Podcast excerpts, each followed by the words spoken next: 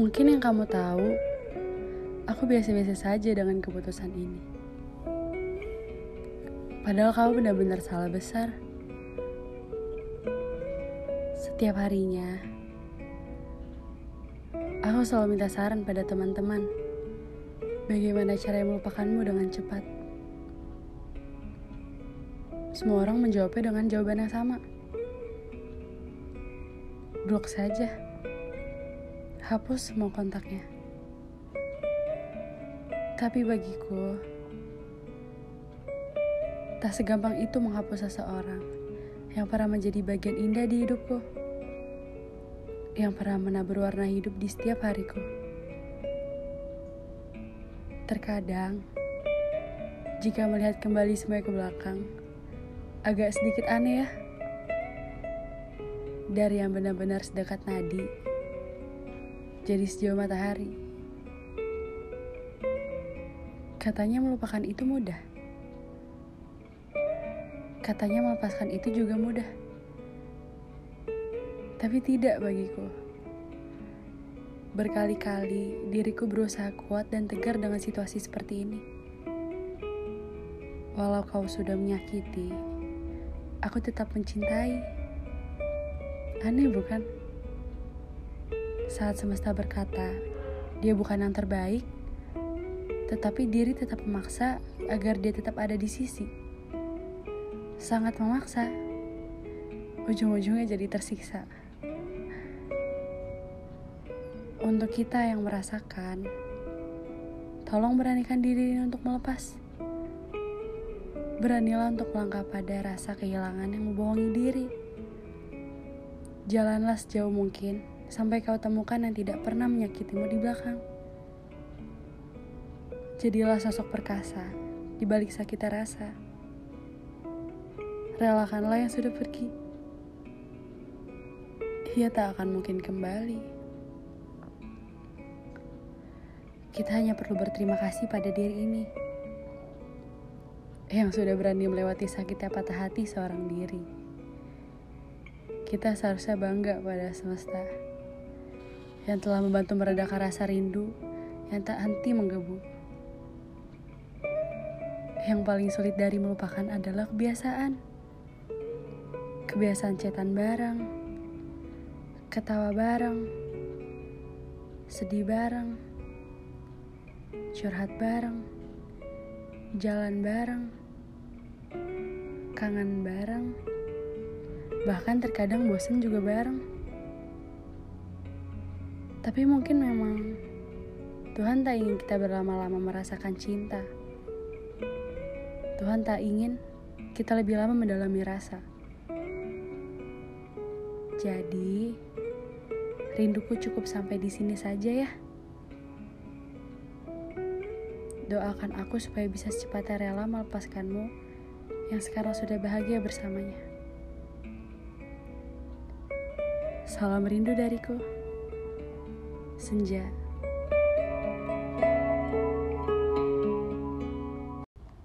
Halo guys, balik lagi bareng bincang suasana bareng Sarenja. Jadi Sarenja itu sekarang tuh nggak melulu tentang cinta-cintaan, kita juga ada horror story-nya. Nah salah satunya ini, kita bakal cerita tentang horror story di pondok yang bakal pertama kali nih ya yang ngomong itu Predita dia yang biasa kita panggil tuh di mana sih di pondok tuh empret namanya. Coba Pret, ada pengalaman apa tuh di pondok? Kita tuh poin aja guys. Ya jadi jadi tuh gue tuh kalau misalnya di pondok tuh emang jarang sih ngel ngalamin hal-hal horor-horor gitu. Tapi pernah tuh satu malam saat gue di pondok, tapi ini bukan di Darunaja Pusat, ini gue lagi di cabang kan. Terus itu tuh bener-bener malam-malam ya kayak biasa tapi gue tuh emang suka tidur terakhir kan. Gue tuh emang tidurnya paling terakhir dan sedangkan anak kamar gue tuh tidurnya tuh cepet-cepet banget gitu. Terus gue tuh malam-malam masih nyetrika kan tuh. Tinggal berdua sama anak kamar samping gue gitu. Terus kita lagi berdua tuh nyetrika enak-enak kan setrikanya tuh depan kamar masing-masing dan samping-sampingan gitu kan. Terus pas gue lagi nyetrika tiba-tiba ada yang lari. Dan itu kayak anak kecil gitu oh ya tingginya selututan lah. Sumpah, kan kaget itu, gak sih kayak itu kecil banget. kak serius ya, selutut bener-bener kecil banget sih gitu. Serius selutut. Terus? Bener-bener se selutut. Dan tau gak itu bener-bener hitam semua. Warnanya oh dari sampai god hitam. serem banget sumpah. Terus? Terus di situ bener kaget kan. reaksi Kak Predita tuh gimana tuh gue pertama teriak ya kayak ah gue teriak kayak gitu. Itu bener shock banget. Terus gue langsung nyabut setrikaan kan. Terus tau gak dia bukannya dia bukannya ngilang atau apa dia lari. Dia lari kayak orang beneran kayak orang biasa. Terus lari di belakang gue habis itu ngilang baru. Ngilang tuh pas dia ke arah kamar mandi. Iya. Oh jadi dia ngilangnya ke arah kamar mandi? Iya. Terus Kak Predita Kak Predita ikut ini gak ngejar dia atau atau gimana? Enggak, atau malah enggak lah Diam. gila mana berani. Oh gitu. Eh, terus ada gak berani gue terus kak apa lagi kak? Terus pas gua terus pas gua apa namanya?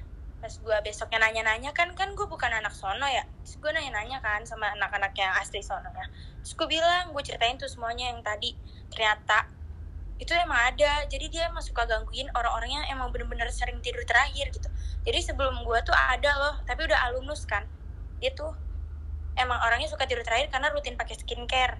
Nah dia tidur terakhir pas dia tidur terakhir pas mau tidur dia ada. Tapi dia kalau gue kan didatenginnya ini ya dia lari gitu. Kalau dia enggak dia ngegantung gitu. Kayak tau gak sih yang di depan lemari kan suka ada gantungan anduk kan? Iya. Nah dia gantung di situ dong betapa kecilnya dia nggak sih? Ih sumpah serem banget sih. Terus? Serem banget. Dan di situ mulai dari situ gue udah nggak berani lagi tidur malam-malam dan tidur paling terakhir di cabang ini eh, abis itu kak Predita pernah ngeliat lagi gak terus gue tuh gue tuh sebenarnya jarang ngeliat tapi gue tuh suka ini kayak ngerasa gitu. Hmm, jadi kayak apa yang gue gua rasain tuh terus pas gue tanya teman kita yang bisa lihat gitu tuh kayak katanya emang ada. Jadi gue cuma ngerasa doang nggak nggak pernah bisa ngeliat lagi. Oh terus ada cerita lainnya gak kak? Udah sih itu doang dari gue oke. Terima kasih kak Predita oke Nah, untuk segmen kedua ini kita udah ngundang namanya Kak Rosalia Dina yang biasa kita panggil tuh Kak Cader. Dia pemilik alis tebal, guys. Alisnya tuh bagus banget. Coba Kak, sapa dulu dong para pendengar. Hai guys semuanya Apa kabar Kak kuarantinnya? alhamdulillah sibuk Oke, jadi Kakak mau cerita tentang apa nih di podcast kali ini? Cerita cerita horor aja yang seru banget yang aku alami guys Boleh, boleh. Coba teman-temanku Oke, coba Kakak ceritain ya. diceritainnya semuanya nggak nih guys Ya, semuanya dong. By the way, guys, aku tuh aku tuh punya cerita bareng sama Kak Rosalia Dina ini karena kita tuh pernah sekamar. Jadi nanti kita saut-sautan ya ceritanya biar lebih jelas gitu. oke Jadi ini aku dulu nih yang cerita. Jadi pada suatu malam kita tuh satu mahja gitu guys. Mahja itu asrama ya. Kita satu mahja yang di mana itu mahja itu emang udah rada tua. Yang bisa jadi sih bisa dibilang ya itu paling tua di pondok kita itu. Nah kamar aku dan Kak Rosalia Dina ini itu tuh kita ada di lantai dua dan paling ujung deket kamar mandi yang mana itu tuh emang katanya tuh paling serem gitu guys bayangin aja nih tiap malam kita nggak tahu kan kita kan kalau di ujung gitu jarang ada orang lewat kan kecuali anak kamar nah kita tuh sering banget kayak denger ada yang ngotak ngatik gayung sama ember kita karena kita naruh ember di sana ya kan kak iya Nah, terus em, pernah nih waktu itu ini ini waktu awal-awal kita pindah ke sana tuh belum ada apa-apa. Jadi kita kayak masih santai-santai aja. Nah, waktu udah pertengahan di sana eh waktu lagi ujian, itu tuh posisinya lagi ujian semester pokoknya semester pertama deh kalau nggak salah. Itu baru banget kita udah lima bulanan sih udah lumayan lama ya. Bukan baru berarti. Nah, waktu itu pertama kali aku tuh tidur guys nah pas aku tidur tiba-tiba ada tangan di bantal aku tapi tangannya itu kita tuh jadi tidur ngemper ngemper di bawah. Samping aku tuh Kak Rosalia Dina ini sampingnya lagi Indah sampingnya Indah tuh langsung ke pintu. Nah belakang aku tuh nggak ada orang. Jadi belakang aku itu te apa tiang. Jadi di kamar kita tuh ada tiang tinggi gitu guys buat penyangga. Nah pas aku tidur tiba-tiba tuh ada tangan gitu guys. Apa namanya? Tangannya itu kayak naruh di bantal aku. Nah sedangkan aku mikir kan tangannya tuh lurus banget berlurus banget. Aku mikir mana mungkin banget kalau tangannya Ica soalnya Ica kan samping samping kanan kan. Kalau misalkan tangan lurus berarti Indah. Nah posisinya di situ Indah tuh tangannya tuh lagi meluk guling pokoknya pas aku tidur gitu guys aku tuh ngerasa keganggu sama tangan itu. Akhirnya aku banting ke belakang tangannya. Pas aku banting ke belakang aku baru ngeh kalau tangannya tuh kayak nggak bertulang. Jadi tangannya tuh besar terus nggak bertulang gitu. Aku tuh langsung kayak wah ini apaan nih maksudnya aku langsung bangun aku lihat sekitar itu gelap karena kita emang suka mati lampu kalau misalnya tidur. Dan pas aku lihat tangannya Indah lagi meluk guling belakang aku gak ada siapa-siapa itu tiang. Samping aku Ica juga lagi munggungin aku jadi ya udah itu tangan siapa aku juga nggak tahu kan. Nah itu pertama kali tuh apa namanya diganggu. Nah yang kedua itu Indah. Samping aku yang samping pintu tidurnya Indah itu lagi tidur. Nah pas Indah lagi tidur Tiba-tiba dia tuh, tuh lagi gerai rambut ke belakang gitu guys. Nah pas lagi gerai rambut tiba-tiba ada yang jambak dia. Dia udah mau marah kan pas tengok ke belakang. Itu tuh di belakangnya Indah tuh yang tidur. Si siapa? Si siapa Cak? Mahya. Oh ya Mahya. Yang tidur belakang Indah itu Mahya. Nah pas Indah mau marah sama Mahya Mahya lagi tidur dan meluk guling. Dan posisinya itu nggak mungkin bisa buat jambak dong. Pas Indah mau marah ke gue yang sampingnya itu juga nggak bisa karena gue juga lagi munggungin dia. Itu terus siapa dong ya kan? Itu kedua. Nah yang ketiga ini kak Ica ya? Enggak. Ini kak Nadila dulu. Oh Nadila kak itu dulu. itu kayak gimana tuh kak? Coba ceritain. Jadi dia tuh sebelumnya kan Safanida ini kan suka pulang-pulangan ya guys nah situ jadi kasurnya kan kosong gitu kan. Enak juga nih deket kipas nih dia nih kasurnya. Akhirnya yeah. karena Dila itu tidur di di kasur Safa ini apa ya malam Jumat ya itu ya? Iya malam Jumat. Nah dan Dila tuh awalnya biasa aja kamar kita kan emang dimatiin gitu ya. Nah habis itu udah nih kita tidur. Ya Ica juga nggak ngerasain apa apa sih. Ya udah tidur tinggal tidur kan nah Nadila ini dia tuh lagi ceri lagi lagi lagi mimpi gitu. Mimpi kayak dia tuh ternyata kepalanya lagi jadi posisinya kita kan lurus. Kepala di atas kaki di bawah. Tapi dia tuh mimpinya posisinya kepalanya di bawah kaki di atas. Paham gak guys? Ya begitu ya guys ya. Tolong dimengerti. Pokoknya gitu deh guys. Nah nah dia tuh tidur ngadepnya ke kanan. Tiba-tiba ada tangan gitu yang mukulin kasur Safa ini nih terus waktu dia bangun gak ada nggak ada nggak ada yang bangun nih kita kita terus dia tidur lagi kan mindahin kepala. Dari yang bawah itu ke atas. Jadi kita rame tuh barengan. Nah eh dipukul lagi. Sampai di di dalam mimpi juga dia ke bawah. Kalau misalnya dia itu dibangun bangun habis bangun tuh cuma ada dia sama si orang ini nih yang mukul-mukul kasur ini. Tapi mukanya nggak kelihatan cuma tangannya doang. Eh dia bangun deh akhirnya. Udah keesokan harinya akulah yang kena guys. Jadi kita tuh beruntun gitu guys kenanya. Terus nah, lanjutin kak. guys. Kalau aku tuh tiga hari dulu ya nggak bisa tidur ya. Tiga hari dulu nggak bisa tidur. Tapi tiga hari itu kita nggak diganggu guys. Nah tiga hari tidur dan itu posisinya lampu dimatiin. Nah untuk malam yang keempat tuh aku coba lampunya dihidupin aja gitu kan. Biar siapa tahu aku bisa tidur cepat gitu. Akhirnya tidur lah eh nggak tidur sih guys pokoknya uh, teman-teman aku tuh semuanya udah pada tidur tuh. Tinggal aku doang di situ posisinya. Terus gak bisa tidur gitu. Guys tiga jam dua jam kali ya itu lumayan. Nah waktu kalian tuh ngasih rasanya kalau mau tidur tapi udah dalam mimpi gitu.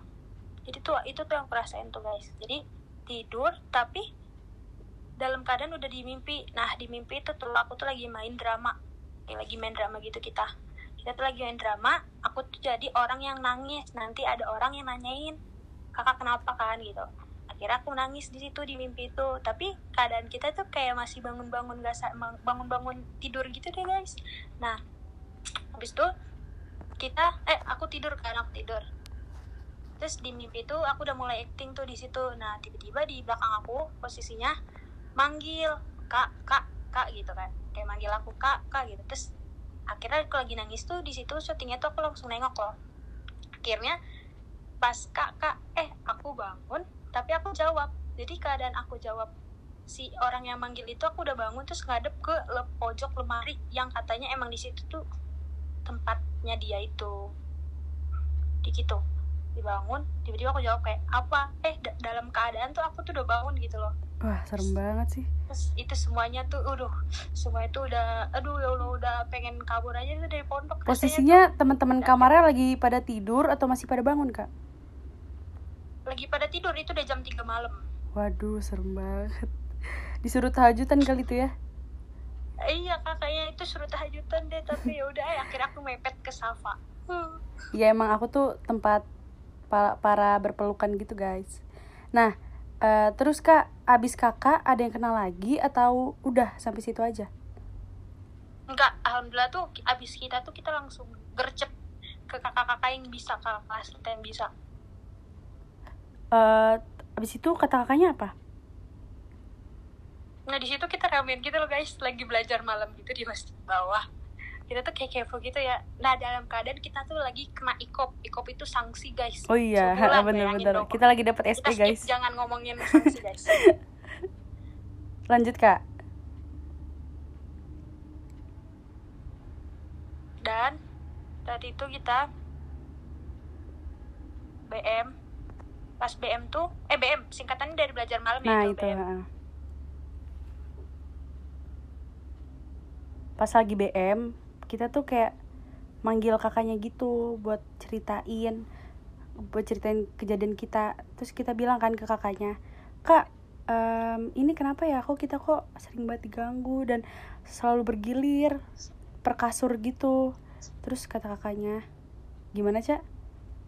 Oke gini, jadi kata kakaknya gini Kalian sering berisik gak? Gitu. Sedangkan emang anak kamar kita tuh iya suka tuh emang aduh gede. emang suara tua-tua Ya semua. Iya udah gede, abis itu kata kakaknya juga Kamarnya berantakan gak? Aduh, ditanya lagi itu guys. Dan itu emang kamar kita emang lagi berantakan Lagi berisik-berisiknya Biasa lagi ujian guys. Menghilangkan stres gitu. Iya betul banget. Apalagi suara Safa ini guys Ya Allah. Suara gede banget kan. Enggak Kita ki- julid, jadi kayak gitu guys. Kita iya kita Udah tuh kata kakaknya sering banget kayak berisik malam tuh cerita. Karena ujian itu tuh kita tuh selalu penat banget. gitu. Nah, jadi kita tuh bisa cerita tuh kalau malam doang kalau siang tuh pada belajar kayak gitu. Nah Iya Terus- makanya kata dan tahu gak guys kata kakaknya itu ternyata dia sering jalan-jalan depan kamar kita. waduh banget. Terus kak kakaknya pernah lihat gak? Nggak pernah ya untungnya? Kakaknya nggak pernah ngeliat tapi dia tuh bisa baca tahu beliau tuh. iya emang sih Jadi katanya dia tuh anak kecil ternyata guys pakai Mm-mm. gaun. Merah apa putih ya Saf? merah. Itu itu gue yang lihat jadi tuh itu gue Nah yang iya lihat Safa nih ngeliat nih dia nih. jadi waktu gue ngeliat tuh orang pada nggak percaya gitu kan. Itu padahal lagi rame guys. Pas lagi rame itu gue tuh ngeliat loh kok ada orang lewat? Terus sumpah sumpah gue ngeliat gitu. Terus anak kamar tuh pada nggak percaya gitu. Kayak apaan sih sap apaan sih? Nggak usah buat takut deh udah gitu. Sumpah gue liat gue gue ngomong tet- tetap ngomong kayak gitu terus akhirnya baru pada percaya pas kakak yang ngomong sekian terus Kak- Sekian dan yang di samping lemari itu guys kita eh, dapat rahasia samping lemari itu ternyata tempat anak kecil itu yang nyapa gue itu. Iya, betul. Jadi ini cerita horor dari Kak Rosalia Dina. Ada yang mau ditambahin lagi kak? Udahlah itu aja Udah, cukup oke. segitu aja udah merinding Terima sama nih merinding juga. Makasih banyak ya kak. parah parah. Oke. Dadah. Dah. Nah, kali ini segmen 3 Bintang tamu kita adalah Kak Diva Adila yang biasa dipanggil Dipe Coba kak, kakak mau cerita apa nih tentang pengalaman kakak di pondok? Eh, jadi kalau gua pas di pondok itu ya ini sekali jadi ada temen gua gitu loh. Jadi kan sebelum gue emang pernah ketempelan. Tapi kan cuma ketempelan itu ya si gua ini dia iseng banget gitu kan. Dia bilang eh manggil setan yang kemarin nempelin elu gitu. Nah terus gua tuh di situ ini perasaan gua udah nggak enak kan. Terus gue bilang jangan lu jangan main-main. Ya kita aja namanya mawar. Eh, eh war lu jangan main-main. Gue gituin kan. Terus kata dia is nggak apa-apa Fe, nggak apa-apa. Oke deh. Jadi gue cuman ketawa-ketawa gitu lah eh ternyata coy beneran datang dong. Dia beneran Wah, gokil sih. temen gua ini. Ini ah parah. Dan itu berlangsung sampai dua hari tiga malam lah dia nempelin temen gua. Temen gua sakit panas bener panas. Cuy gila. Dan dan tadinya nggak ada yang nyadarin itu. Gue pun sampai dan kayak eh dia kenapa gitu? Tiba-tiba bisa panas terus anak kamar gue pada panik.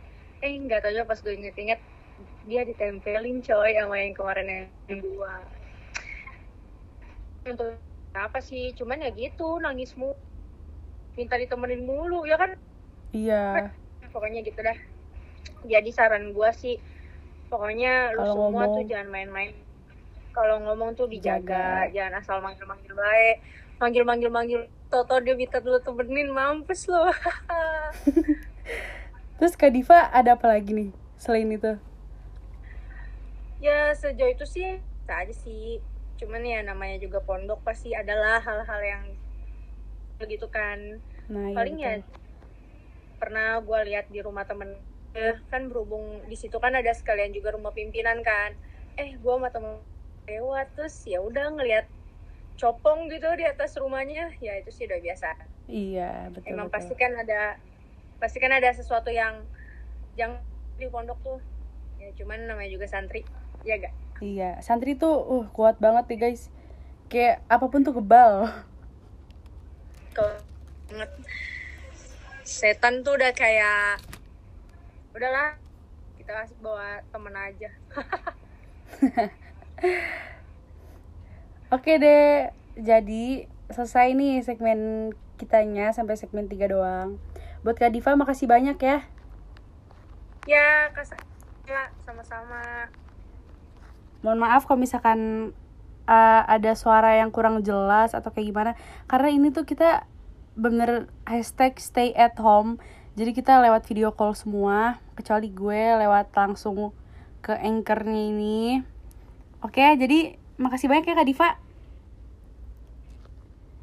Dadah Kak Diva. Kak Diva, dadah dong. dadah Assalamualaikum. dadah Waalaikumsalam Nah, jadi guys, dari semua cerita-cerita ini, kita tuh ada banyak poin-poin penting, tapi ini aku rangkum aja ya. Kita tuh gimana pun juga, kita tuh nggak boleh asal ngomong yang pertama. Yang kedua, seenggak percaya nggak percaya kalian sama mereka, kalian tuh harus percaya juga. Karena kita tuh hidup di dunia itu nggak cuma sendiri. Nah, em, terus juga aku saranin sih kalian jangan pernah kayak nantang kayak gitu. Karena dia juga pasti keganggu kayak kalian aja sih misalkan ada haters gitu kan terus nantang kalian mana sih nih gitu. Kalian ngerasa keganggu kan kayak ngapain sih lu ngurusin hidup gue? Nah kayak gitu. Nah sekian podcast horror story-nya. Semoga kalian suka. Nanti kalau misalkan banyak yang lihat dan denger aku bakal bikin yang keduanya. Oke? Sampai sini aja. Wassalamualaikum warahmatullahi wabarakatuh